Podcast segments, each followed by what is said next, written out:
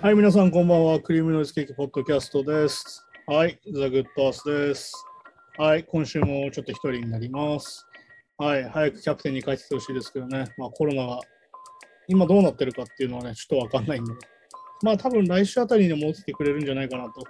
思うんですけど、今週も一人になります。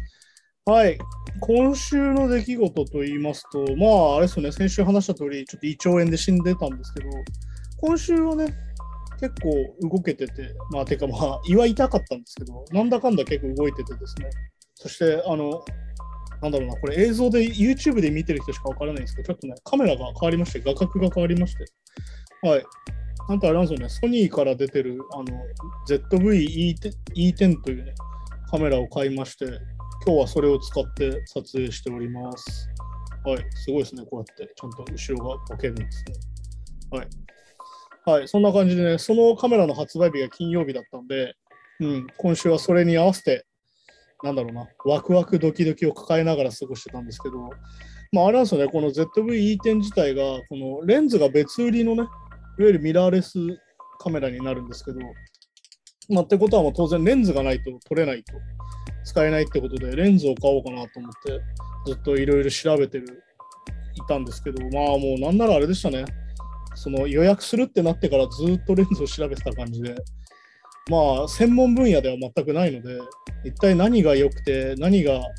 あればいいのかっていうのをずっと調べてて、なかなか分かんなくてですね、最初はだからその、そのカメラの性能というのも調べながら、いわゆる一体レンズというものはどういうものなのかみたいな話まで遡ってね、結局なんか理科の授業で見た虚像実像の話とかそういう話になってたんですけど、うん。で、まあレンズを買うってことになってね、その今週はだからあれだったんですよ。そのカメラが金曜日に届くってことで、それまでにレンズを買いに行かなきゃなっていうのでね、うん、週に2回とかね、ヨドバシカメラに行きましたね、秋葉のね。うん、で、レンズは無事買いまして、これはまあ、タムロンっていうメーカーのレンズなんですけど、うん、17mm、70mm ってタイプでね、一応まあそのいろんなものが撮れるように、いわゆるズーム、標準ズームレンズってやつなんですか？はい、広角の標準ズームレンズを買いました。はい、めちゃくちゃ綺麗ですよ。まあ、別に自分がこんなに高画質になる必要はないなと思うんですけど、綺麗ですよねって、まあ、ポッドキャストで聞いてる人ちょっとわからないと思うんですけど、はい。すげえ変わりましてね。まあだから本当にここ2年間、コロナになってからは最近俺は自分、めちゃくちゃこう配信とかをね、ライブハウスに行って手伝ったりしてるんですけど、そういう中でカメラにすげえ興味が出てきて、うん。まあ映画とかすごい好きなんで、いつかこう映像とか撮ってみたいなと思ってたんですけど、やっぱりなかなか勇気がなくてですね、うん、踏み出せないでいたんですけど、今回こう思い切って ZV-E10 を買ってみました。はい。なんかこれを使って他にもなんかいろいろできればなと思うんですけどね。うん。まあでもね、なかなか撮影に行ったりしたら結構楽しいんじゃないかなと思います。そう。だからあれなんですよ、その、火曜日かな？火曜日にカメラのレンズだけ買いに行ってね。で、カメラのレンズを買ってきて思いましたよね。なんだろう。懐かしい感覚に陥るというか、あの、ゲーム機とかあるじゃないですか。プレイステーション、その頃は2とかかな。2とかを、本体をね、プレステ2とかを買った頃の、本体を買う前にソフトだけ届いちゃった感じっていうか、ね、うん。レンズは家にあるけど別に何かできるわけじゃないっていうのを、久々体感しました。うん。いや、なんか本当に待ち遠しかったなって改めて思いましたね。多分ね、予約したのは多分2ヶ月、1ヶ月前ぐらいかな。1ヶ月前に発表されて、これいいなと思って予約したんですけど、それに合わせて同時にレンズ選びのね、まあもう、まだ沼にはまってないと思ったんだけど、もはややってることはもはや沼的だなと思いましたね。うん、ギターの機材とかも非常に好きなんでね、そういうガジェット的なものもすごい好きなんですけど、改めて奥が深いというかね、もうある意味ピンキリなのでね、うん、楽器みたいにこうヴィンテージの方がいいみたいな発想はやっぱりカメラにあんまりなくてですね、とにかく新しいもので何がいいのかなっていうのをひたすら調べて、まあだからそのさっき言った画角の勉強みたいなのをすごいしましたね。うん。やっぱりこう、どういうのが撮りたいのかなって自分で考えたときに何が必要かなと思ってこういろいろ調べてたんですけど、うん、だからその、例えばこう一眼レフ特有のね、こういうなんかボカ、ボケみたいな、ボケ感みたいなのどうやって出るのかとかね、いろいろ見てましたけどね。まあそういう時やっぱり YouTube とか便利ですね。実際映像を見ながらできるんで、実際こんな感じなんだなっていうのを予想しながらいろいろやってたんですけど、まあでもなんかその情報としてね、YouTube を取り入れるのは非常にいいなと思ったんですけど、やっぱりなんかその性能とかスペックとかね、そういう文章を見る、文章的なスペックを聞くのはやっぱり読んだ方が早いなとか思ったりはしますね。うん、やっぱこう映像を見てる分は、その映像の時間やっぱ拘束される感じがあるんで、うん、もっと、もっと文章で読めばもっと早いんじゃねえかなと思ったりしますけど、まあでもこの実際動画とかね、映像とかを撮るものだから、実際こうやって作例とかを見れるのは非常に便利な時代だなと思いましたね。やっぱ何も見えない状態だと、やっぱ自分は変えなかったんじゃないかなと思ったりしますね。はい。あと、なんですかね、今週は、あとは、結構今週いろいろあってね、そのお腹が痛い中、なぜかやっぱ、いや、最近ね、映画の料金って高くないですか ?1900 円とかするでしょ、東宝とか確か。IMAX だと2300円とかするんだよ。もっとすんのかな？うん。やっぱこう安い日を狙ってね、映画を見に行くんですよ。うん、で、なんかこう、まあ、貧すればドンするじゃないですけど、やっぱりこう自分とかもお金をそんなに持ってないんで、うん、こう、あんまりこうね、気軽に平日映画を見に行って2000円払うっていうのはなかなかハードルが高くなってるので、うん、安い日を狙って見に行くんですけど、なんかまあ、東宝シネマズだとシネマイレージデーっていう日だと、えっ、ー、と、大体火曜とかも今日なのかな？ちょっとまあ詳しくないんですけど、火水木が大体安い日がどれかあって、確か毎週水曜日安いんですよ。東宝シネマズとか。俺がよく行くシネマエクスピアとかもそうなんだけど。だからそういう曜日を狙って映画を見に行ったりしてますね。だからその、最近やるのはやっぱりそのコロナでさ、やっぱりあんまり何回も出かけたくないじゃん。うん。できるだけ出かけるのは1回で済ましたいなと思うんで、そう、今週とかそのヨドバシにレンズを買いに行ったついでに、帰りに、なんだろう、日比谷の東宝シネマズで映画を見るみたいなコースを取ってましたね。うんまあ、ちなみに何を見たかっていうとね、あの、前話してたスペースジャム2ですね。ニューレガシー。レブロン・ジェームズが出てるやつ。えっと、スペースプレイヤーですか、放題。を見てきました。はい。まあ、なんすかね。まあ、予想通りっちゃ予想通りでこういう映画だよなと思って見てたんですけど、なんだろうな、もう、まあ、レブロン・ジェームスのための映画というかね、もうレブロン・ジェームス映画なんですよ。レブロン・ジェームスのために作られた映画だし、レブロン・ジェームスがどれだけすごいかみたいな 話をする映画にも近くなってて、まあ、そのルーニー・チューンズが出てきたりとかね、まあ、いわゆるそのスペースジャムのツボはしっかり押さえてて、でなおかつ今回だと、なんだろう、敵役という感じで、あのドン・チードルが出てて、なんかあれでしたよ。なんかテンションの高い悪役演技をするドン・チードルってなかなか見ないなっていうね、感じで、そこは逆に新鮮だったんですけど、うん。そのレブロン・ジェームスの父親としての誇りみたいな、子供との接し方みたいなこういうふうに子供たちに夢を持って住んでほしいみたいなとこが全部入れるした、ね、うん。なんかすげえこう、お金のかかったホーム、ホームビデオを見せられてる気分にもちょっとなったんですけど、うん。まあ、スペースジャム的なものはしっかり抑えられてて、なおかつその実際いる選手たちがね、あのカートゥーン状態、アニメ化されて出てきたりとか、ね、えー、っと、まあだから、アンソニー・デイビスとか、デミア・リーダーとか、出てきて、あとなんだっけ、女子選手ね、WNB の選手とかも一緒に出てきて、それがこうアニメ化されて、いわゆるその、なんだろう、いろんなものに変化してるのはめっちゃそこはテンション上がったんですけど、まあ実際ちょっと、なんだろうな、あんまりこう、日本だと工業的にはあんまりうまくいってないみたいなんですけど、うん。まあそんな感じでめちゃくちゃ。なんだろうな、本当に、あれ覚えてます？あの、エムナイト・シャマランのアフターアースって映画があったじゃん。あれだからあれじゃん。あの、ジェイデン・スミスと、あ息子ね、ジェイデン・スミス。最近だともうラッパーだし、あれだよね、ニューバランスの靴が結構日本でも発売されて有名だけど、それとウィル・スミスが出てる映画でね、まあ、内容はあれだったんですけど、完全にスター・ウォーズのあの、オビワンとアナキンみたいな話で。うん。あれとかね、もう本当にお金のかかったホームビデオというかね、もう家でやれよって話だったんですけど、あの、父親の威厳と息子へのメッセージみたいな話で、なんかそれに近いものを俺はそのスター、えー、スペースプレイヤーズかって感じたんですけど、まあだからもうあれでしたね、スペースプレイヤーズってつけたくなる気持ちは、だから内緒に話したその、レディープレイヤー1じゃねえかみたいな話をしてたんですけど、まあでも、それをつけたくなる気持ちは分かりましたね。うん、いろんな映画も出てくるんですよ。ワーナーブラザーズの映画が結構いろいろ出てきて、なんだろう、分かりやすく言うと、なんだ、えっ、ー、と、マッドマックス1回のデスロードのをもじったシーンとか、あと、まあ、イットとか、イットのシーンが出てきて、最近の映画だと、そういうのが出てきたりとか、本当にそういろんな映画をこうミックスさせて、そういう部分はやっぱ、レディープレイヤー1っぽいなと思いましたね。なんかそのキャラクターの中でアイアンジャイアントとか出てくるとことかも、すげえ、あの、レディープレイヤー1っぽいなって思いましたね。まあでも、レディープレイヤー1だとね、逆にあれはシャイニングを見てないと、あの面白さは伝わらないんじゃないかなとか思ったりしました、ね。まあでも、スピルバーグがね、スピルバーグがキューブリックをやるっていうのが俺的にはめちゃくちゃ上がりましたけど、あのシーンは、レディープレイヤー1は。うん、そんな感じでね、スター、えっ、と、スペースプレイヤーズ、スタープレイヤーズって言っちゃうけど、なんかの事務所だよね。なんかの事務所名だった気がします。はい。そう、レディープレイヤー1みたいなスペースプレイヤーズ見てきて、本当にあれでしたね。アフターアースを思い出しましたね。うん、まあ、なんだっけ、エアベンダーと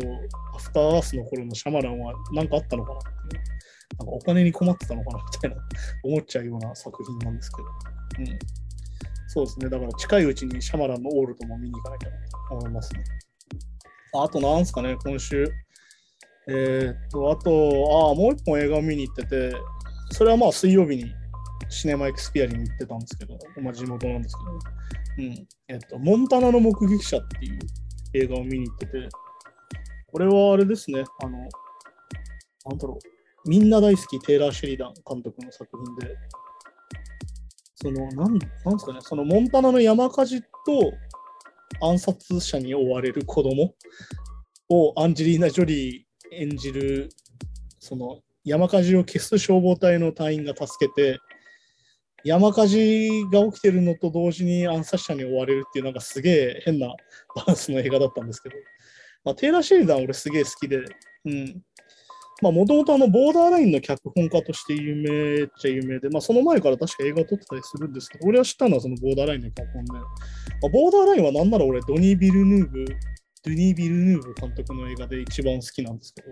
うん、まあメッセージとかも好きですけどね。うん、そう、それで知って追いかけてて、まあでも、なんだろうな、びっくりしたやっぱウィンドリバーって映画があって、ウィンドリバーって映画すごい面白くて、すげえ好きなんですけど、うん、これはまたなんかちょっと別で話したりもしたいなってぐらいすげえ好きでね。ウィンドリバーを見て、これやべえなと思ってたら、ネットフリックスに最後の追跡っていうテーラー・シェイダンの、えー、っと、脚本の映画があって、それも素晴らしくてね。うん。それもすごい好きなんですよね。まあで、その、ウィンドリバーの後、ボーダーラインの2の方もね、テイラー・シェリダンが監督してて、そのなんだろうな、現代アメリカみたいなね、だからなんだろうな、そのテイラー・シーダンの舞台で、そのボーダーレーンがこうメキシコ国境が舞台だったりとか、まあ、あと、その最後の追跡だとあのテキサスがね、テキサスで銀行強盗を繰り返す兄弟の話。で、まあ、で、ネイティブ、えっ、ー、と、ウィンドリバーの方があのネイティブアメリカンが住んでいる、ネイティブアメリカンの居住区か、ワイオミング州の雪深い土地での話だったりとかして、まあだからなんかこれをなんかまあいわゆるフロンティア三部作とか言われてるんだけど、なんだろうな、その西部劇的な、いわゆる昔のアメリカの話みたいなのをなんか現代版にしてるのがテーラー・シェイダンなのかなっていう、ね、ちょっとなんかぼやっとした話をしてますけど。うん。っていうので、今回のモンタナの目撃者もそのモンタナ州が舞台で、ね、非常に山火事が多いところで、で、なんか、その、なんだろうな、テイラー・シェリダンの映画とか、脚本の映画とか見てると、本当になんかちょっとこう、聖書の話っぽい感じというかね、うん、ちょっとなんか偶話的なものを感じるんですよね。だから今回のモンタナの目撃者は本当に、まさにそういう映画で、ちょっとまあ、なんつうのかな、ある意味ちょっと不思議な映画になっていて、バランスとして、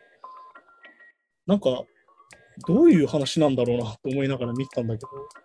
あそういう話になるんだみたいなところは本当にある意味共通しててね、ずっと描きたいものがずっとあるんだろうなって感じがしましたね。フロンティア3部作以降のテーラー・シェリダン。なんだろうな、あのウィズ・アウト・リモースとかね、本当に俺は的にはその大好きなマイケル・ビー・ジョーダンも出てるし、テーラー・シェリダンだし、これは絶対面白いしようと思ったんだけど、まあこれは原作がある話なんで、うん。ちょっとまあそっちに寄ってるというか、まあでもね、それでも面白かったんだけど、ねちょっとまあ俺としてはちょっと期待してたものとちょっと違うものになってたんで、まあでもやっぱテイラー・シェイダンが作るものはやっぱ面白いなって思いましたね。うん、このモンタナの目撃者はすげえ地味な話だし、あんまりこう日本で注目されてる感じがあんまりないしね。売り上げ的にもまあそんなにって感じっぽいんですけど、非常に面白いんで、ぜひ見る機会があったらおすすめです。はい。うん、だから、なんだろうな、やっぱその好きな作家とか脚本家を見つけて追っかけるっていうのはやっぱ楽しくて、そこの変遷とかも見てると面白いのかなと思ったりしますね。うん、だからさっき話したシャマランとかまさにそのフィルモグラフィーをいちいち追うだけでも面白いし、ね、うん、でなんかその監督の作風とか分かるとめちゃくちゃ楽しいし、そこからまた広がったりするからおすすめです。はい。まあなんすかね、だからそのスペースジャム2とね、モンタナの目撃者2日連続で見て結構ね、忙し、なんだろうな、忙しくないんだけど、なんとなく自分としてはすげえ充実した1週間を過ごしてました。あとなんだろう、ああ、そう、それでね、その言うたら金曜日にカメラが届いたんですけど、で、まあ出してみるじゃないですか。うん。であることに気づくんですよ。で、レンズをつけて、ああ、これカメラ撮れんじゃんと思ってたらね、あの、なんですか、あの、アクセサリーを何も買ってなくてです。うん。まあ、レンズフィルターとか買ってたんですけど、そういうアクセサリーじゃなくて、いわゆるストラップとかさ、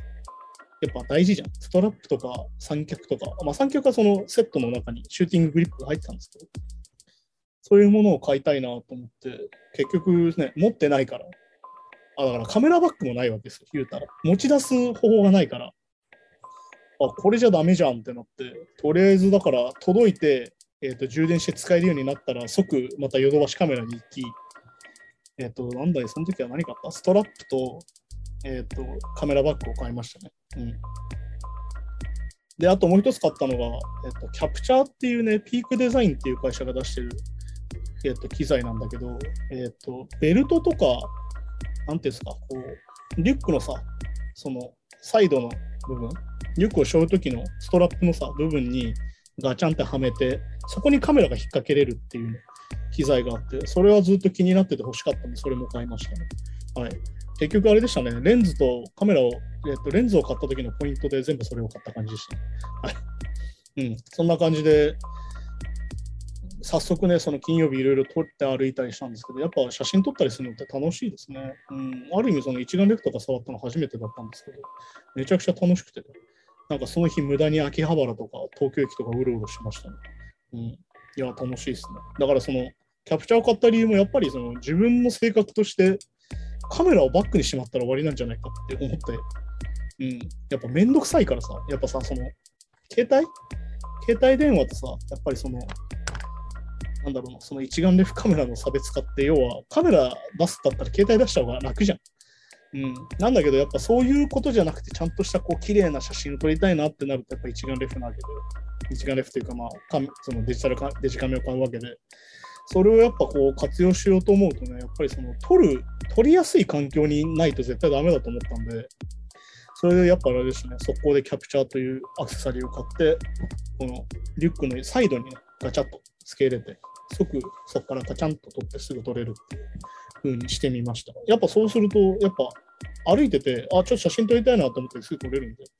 これいいなって思いました。うん、これからこれをずっとやっていければ、やっぱ写真っていっぱい撮らないとやっぱりうまくならないと思うんで、うん、まあほとんど今はね、プログラム音的なもので撮影してますけど、うん、これからやっぱマニュアルで撮ったりしてみたいんで、そういうふうにできるようになればなと思っております。はい。うん、こんな感じでね、そう。あとなんですかね、今週あとあれですね、週末はずっと柏のアライブっていうライブハウスで俺、配信をやるスタッフをやってるんですけど、それが2日ともあって、うん、それで動いてましたね。うん、その配信だとあれなんですよ。ちなみにまあ、柏ライブだと固定4カメでね、えっと、リアルタイムで YouTube のまあ限定公開とかを使って、まあ、チケット、配信チケット売って配信してる形なんですけど、それを使ってやっぱリアルタイムでいわゆるスイッチングっていうのをやっていかなきゃいけないんですけど、当然ね、知ってる曲じゃないわけですよね。うん。やっぱオリジナルの人の日だったら完全にオリジナル聞くわけで、それをやっぱ前もって全曲聞くっていうのはやっぱ難しいわけですよ。まあ、YouTube とかを調べればね、その出るバンドの曲とか結構聴けたりするんですけど、やっぱそんなことを毎回やってるのもなかなか大変なんで、要はまあぶつけ本番的なね、まあ、リハさんの時からやってるんで、リハを聴きながらこういう曲なんだなってのを把握するんですけど、やっぱスイッチングって結局曲の把握が一番大事でね。うん。なんかたまにありません ?YouTube とかに上がってるさ、ライブ映像とか見ててさ、なんかギターソロ弾いてんのにベース映ってるとかさ、ね、ドラム叩いてないところにドラム映ってるとこ見るとさ、おいおいって思うじゃん。なんか要はそういうことでね、やっぱその知らない曲でいきなりスイッチングしていかなきゃいけないって結構大変なんだけど、なんかでもそれが、こう、やっぱり回数を重ねていくうちに、なんだろうな、構成を読むじゃないけど、次これ来そうだなみたいなところで、うん、やっていくと結構ね、楽しいものができてね。うん、今は結構楽しんでますね。だから知らないバンドとか初めて出るバンドが出るときとか、どうカメラをスイッチングしようかなと思ったりとかして楽しんでやってますね。うん。まあそのカメラのね、スイッチングの癖みたいなやっぱ自分としてもあると思うんで、結構そういうのもあると思うんだけど。で、まあその後で実際そのデータとかはね、そのバンドごとに買ってくれたりしたりするんだけど、それをなんか YouTube に上げてくれたりとかしてると結構自分としては嬉しかったりしますね。あ、これはその自分たちのチャンネルにアップロードできる、それそういう動画になってるんだなってことでちょっと嬉しかったりしますね。うん。だからなんかこう知らない曲をいっぱい知れるのもあるし、でも逆に言うと混乱するという。かね、ここでギターソロなんだとか、ここでブレイク入るんだみたいなのすげえ思いました。うん、もう一日の方がね、あのコピーが多い、コピーの日だったんだけど、コピーの日の方はね、本当に知らない曲が多かったりするとね、ああ、今の時こういう曲が流行ってるんだとか思いましたね。うん、やっぱ軽音楽部とかいろいろあるから、学生の貸し切りだったりとかで使うんだけど、そういうのでもやっぱりその知らない曲を知れるというか、ああ、これ CM で聴いた曲だけど実際こういう曲なんだみたいな、そういうのやっぱフル尺で聴くと印象が変わったりするし、うん。なんかこのバンドの曲めちゃくちゃ難しいなっていうのをコピーバンドで知るとか、ね、そういうのもありますね。うん。ああまあ自分ではいろいろ聴いてるつもりなんだけど、やっぱりその、なんだろうな、積極的に流行ってるものを聞くタイプではもともとないから、そういうのにちょっとアンテナとしては鈍かったりするんだけど、そういうので知る機会があってね、実際原曲聞いてみたらこういう感じなんだと思ったりするしね。うん。まあでもね、もはや本人たちよりコピーバンドのイメージの方が強い曲とかも実際洋楽とかあったりするしね。うん。なんだろう。逆に言うと、本物がやってるスムーズライクティンスピートなんて聞いたことないよってところだったりするから。そういうのもあったりしますね。だからそのさっき言ったスイッチングがね、ドラムのおかずとかで綺麗に決まると自分的にめちゃくちゃ気持ちよくて、なんだろう、あれですね、ボクシングのミット打ち的なね、こう手が合う感じがしてすげえ気持ちいいんですね。で逆に言うと、ブレイクでしくじってね、全然弾いてない人をアップにしちゃったりとかするとやっちまったってなるし。あとなんだろうな、ああ、そう、そのスイッチングの話ですげえ面白い動画があって、あの、AEW の話したじゃん、プロレス団体の。それでまあ CM パンクって選手が復帰したんだけど、その登場のね、メイキングというか、その CM パンクが出てくるまでのメイキングっていうのが AEW の公式かな？に上がってて、なんとその会場に入ってからステージに出てくまでのカメラのスイッチングから、なんだろうな、そのアシスタントの指示みたいなのも全部映ってる動画が上がってて、それめちゃくちゃ面白いんでおすすめですね。うん、いや逆に言うとこんだけ人が関わってて、こんだけ大変な中で作ってるんだなっての改めて思ったし、やっぱめちゃくちゃやっぱプロってすごいなと思いましたね。いやこの台数とこの本数を管理するの大変って思ったりしましたね、単純にね。うん。そういうのも見てて面白いんでね、なんかそれはもう普通にプロレス関係なくめちゃくちゃ見て面白い動画だったんで、ぜひおすすめです。なんだっけな、どうやって調べれてるんだろう。まあ、シキエンパンク AEW、エントランスとかで出るかな。うん。あ、あなんならこれ、あれですね、配信終わった後になんか Twitter とかに動画貼ろうかなと思います。はい、そんな感じで1週間の話をしてきましたね。まあでもスーパーソニックとかもあってね、なんか映像とか見てたら本当にしっかり感染対策されてやってたし、まあフジロックと違って本当に来日アーティストが久々に日本に来たっていうのは結構なんか嬉しく思ったりしましたね。うん。本当にね、このままだと本当に日本はいつまでも収束しないんで、うん、ツアーとかが再開されても結構スキップされる感じが余計に増すのかなと思ってたりしたんで、うん、まあでもこれからどうなるかちょっと分かりませんけど、やっぱり、まあ感染者数は減ってはいるのでね。まあでも本当にこれから自分たちもかからないように気をつけなきゃいけませんしね。皆さんもぜひかからないように体調には気をつけて過ごしてほしいなと思いますね。うん、でも本当にね、最近思うのは何ですか、あのコスパとか、ね、時短とかみんな言いますけど、基本的にそういうものにはそういうものの価値しかないってことなんじゃないのかなと、いろんなことを見てて思いますね。うん、結局今なんかね、何もかも権威主義っぽくなってて、うん、なんだろう、フォロワーが何人いるとか、登録者が何人いるみたいなのが優先されてますけど、別にだからといってその分の価値があるとは全然思わないので、うん、それよりやっぱり自分たちがやりたいことがちゃんとできてることが重要なんじゃないかなと思ったりしますよね。うん、まあだから、1億回聞き流されるよりは、普通にフルで3回聞いてくれた方が嬉しくいいんじゃないですかね。うん。それは思ったりしますね。なんかそういうものが本当に溢れちゃってて、いわゆるこう、サジェッション能力が非常に AI が優秀になってて、自分の好きなものを見つけるのは簡単になってるんだけど、ある意味本当のその石ころ拾いとかさ、そういうもので得られるもの、本当に見つけたかったものっていうのは見つかりづらくなってるんじゃないかなとは思ったりするので、うん、結局やっぱインターネットって無限に広大だって言うけど、逆に言うと今は欲しいものしか手に入らない状況になってきちゃったね。やっぱ選ばれたものでしか選べないから、だからあれじゃん、アマゾンとか行くとそうだけど、ウィンドショッピングは結局できないわけで、うん、何かを見ながらこれ買おうかなってアマゾンの使い方しないでしょ、やっぱり。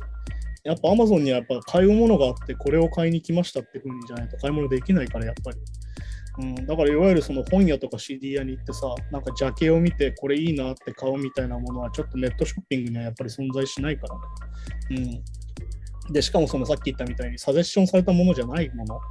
ゆるリコメンドされてこれ、多分あなたこれ好きですよじゃないものを聞きたかったり見たかったりするっていう、気持ちはやっぱ誰でもあると思うんで、そういうものもあったりするんじゃないかなって。だけにやっぱりね、さっき言ったコスパやら時短やらね、ことになっちゃうとね、良くないんじゃないかなと思いますよ。だから、切り抜き動画とかもまさにそういうものだと思うし、うん、時間に結局、時間はね、やっぱ無限ではないので、できるだけ短い時間で有益な情報を得たいってのは分かるんだけど、でもなんかそうしてるせいで見えなくなってるものも必ずあるとは思うんでね。うん、だからその、なんだろう。いろいろ見た方がいいというか、ね、ためになるものだけ見てると結構ためにならないんじゃないかなと思ったりしますね、最近はね。うん、要は、その、ためになるって何かなってことでね、うん、なんかね、あんなに本を読んでて、うん、なんて優勢思想みたいな話してんだよ、こいつみたいな話だしね。うん、本当に思いますよ。だって、優勢思想の結果っていうのはね、と みんな言ってますけど、ね、ナチスドイツっていうね、本当のケースがあるんだ。こういうことになるとこういうことになりますよってものの最大があるので、うん、ってことは、この考えは完全に間違ってるなってことですね。うん、全く意味のわからないことを言ってるなと思いましたね。うん、なんかね、その後の謝罪だって、なんだ、頑張ってる人もいるみたいな話だけど、頑張ってない人も生きなきゃいけないんだよっていうね、その発想って実はお前が言ってた話と何も変わってないから、お前何も分かってねえなと思ったりしましたけど、ね。うん。